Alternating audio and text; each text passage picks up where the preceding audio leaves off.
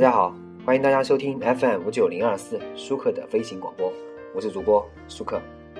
最近呢，在看一个美剧啊，叫做《美国恐怖故事》，呃，里面第三季放了一个女巫集会，其中有个场景啊，我觉得印象比较深刻。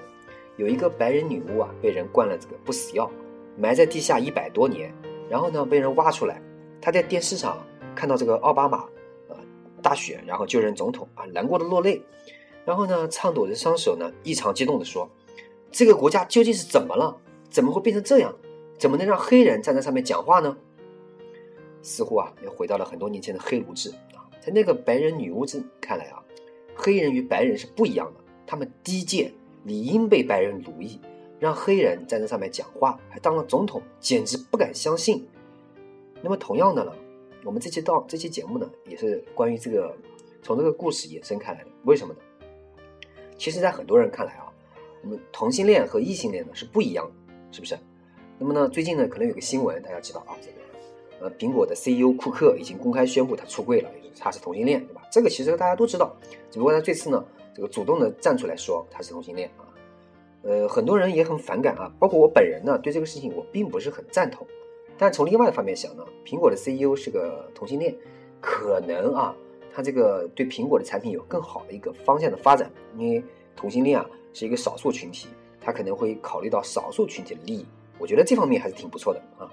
那么很多人看来啊，我们所谓的包括我们，包括我个人在内的，包括我们，我们可能很多人我要检讨一部分啊，检讨一下，我们口口声声都是包容，其实呢还是一种我们不同的姿态，觉得呢让同性恋享受到了异性恋本应该享受到的东西呢，实在是不敢相信。那么我曾经特意去查了字典啊。包容是宽容大度的意思啊，你犯了错没有关系啊，我很大度，我包容你，宽容你，你不要难过，不要太自责，但你也不要太轻狂、太傲慢，不要洋洋自得、得寸进尺。你要知道呢，你本来就是不对的、不道德的、不符合伦理的，是我仁慈悲悯，这才包容你。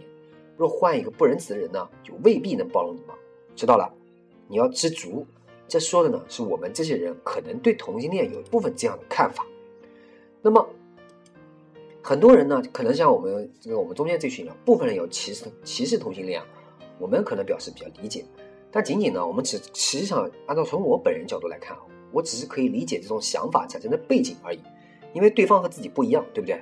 因为不了解对方这个群体呢，所所以呢，你会产生一些比较不客观的看法从而加深对一个群体的偏见的，这也很正常，是不是？但是一个观点的产生可以被理解，不代表它是对的，或者呢，可以说应该是被接受的，是吧？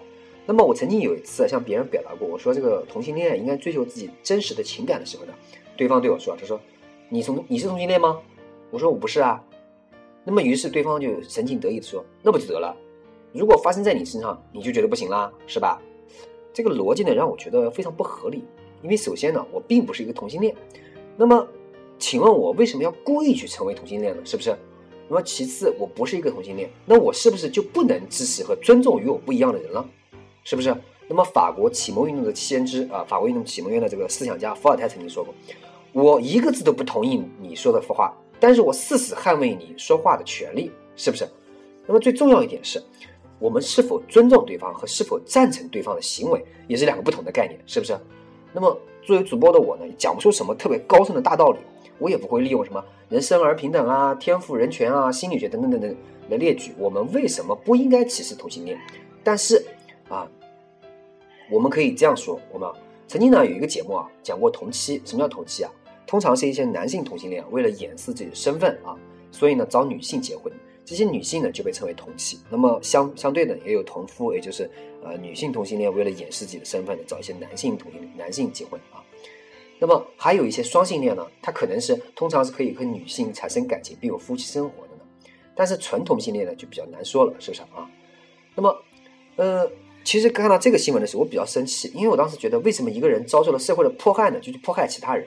当然了，呃，其实我们有没有想过，这些人为什么要去找一个女妻子呢？妻子啊，为什么要找一个妻子呢？因为社会伤害了他们，社会并且歧视他们，所以他们害怕别人知道。如果他们能够得到尊重和祝福，为什么要去找一个妻子来掩饰身份呢？是不是？那么我确实很不是正统赞同这种行为，但是社会伤害他们的行为就是对的吗？也不对，对不对？那么同性恋也是人，你可以选择不和他们成为同类，但是歧视和迫害他们，也许会带来更多的伤害，是不是？那么呢？现在这个某些年轻人当中啊，这种所谓的腐啊、同性恋啊这种文化非常非常泛滥，这也引起了一些人的反感啊。我倒觉得这可能是一种社会意识形态在长期的一种触底反弹，也不见得就是一种非常好的现现象啊。真正的理解理想的状态啊，应该是什么呢？应该是一天啊，有一天啊，所有人都可以把同性恋当做和自己一样的人看待，这才是真正的尊重，这才是真正的我们对同性恋应该有的看法和态度。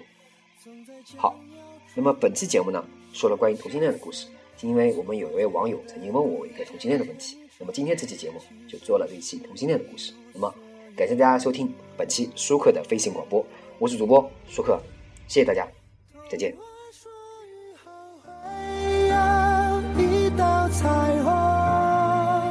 却不曾说过，他也会转身。